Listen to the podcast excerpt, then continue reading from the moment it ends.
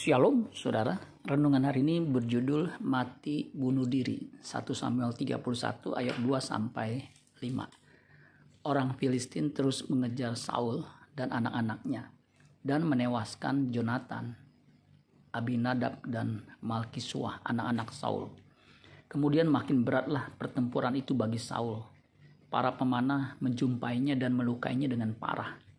Lalu berkatalah Saul kepada pembawa senjatanya, hunuslah pedangmu dan tikamlah aku, supaya jangan datang orang-orang yang tidak bersunat ini menikam aku dan memperlakukan aku sebagai permainan. Tetapi pembawa senjatanya tidak mau, karena ia sangat segan. Kemudian Saul mengambil pedang itu dan menjatuhkan dirinya ke atasnya. Ketika pembawa senjatanya melihat bahwa Saul telah mati, ia pun menjatuhkan dirinya ke atas pedangnya, lalu mati bersama-sama dengan Saul. Saul seorang raja yang pernah diurapi Tuhan, bahkan pernah kepenuhan roh, tetapi mati secara tragis dan mengenaskan.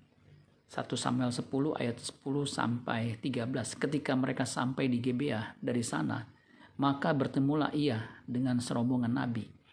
Roh Allah berkuasa atasnya dan Saul turut kepenuhan seperti nabi di tengah-tengah mereka. Dan semua orang yang mengenalnya dari dahulu melihat dengan heran bahwa ia bernubuat bersama-sama dengan nabi-nabi itu. Lalu berkatalah orang banyak yang satu kepada yang lain, apakah gerangan yang terjadi dengan anak Kis itu? Apa Saul juga termasuk golongan nabi? Lalu seorang dari tempat itu menjawab, siapakah bapak mereka? Itulah sebabnya menjadi peribahasa. Apa Saul juga termasuk golongan nabi? Setelah habis ia kepenuhan seperti nabi, pulanglah ia. Kemudian 1 Samuel 11 ayat 6 dikatakan, ketika Saul mendengar kabar itu, maka, maka berkuasalah roh Allah atas dia dan menyala-nyalalah amarahnya dengan sangat. Saul juga seorang yang diurapi Tuhan. 1 Samuel 10 ayat 1. Lalu Samuel mengambil buli-buli berisi minyak, dituangnyalah ke atas kepala Saul. Diciumnyalah dia sambil berkata, Bukankah Tuhan telah mengurapi engkau menjadi raja atas umatnya Israel, engkau akan memegang tampuk pemerintahan atas umat Tuhan, dan engkau akan menyelamatkannya dari tangan musuh-musuh di sekitarnya. Inilah tandanya bagimu bahwa Tuhan mengurapi engkau menjadi raja atas miliknya sendiri.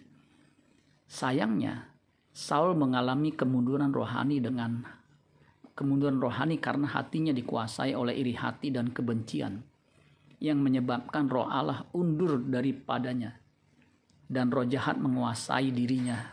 Akhirnya peristiwa tragis ini terjadi. 1 Samuel 16 ayat 14. Tetapi roh Tuhan telah mundur dari pada Saul dan sekarang ia diganggu oleh roh jahat yang daripada Tuhan.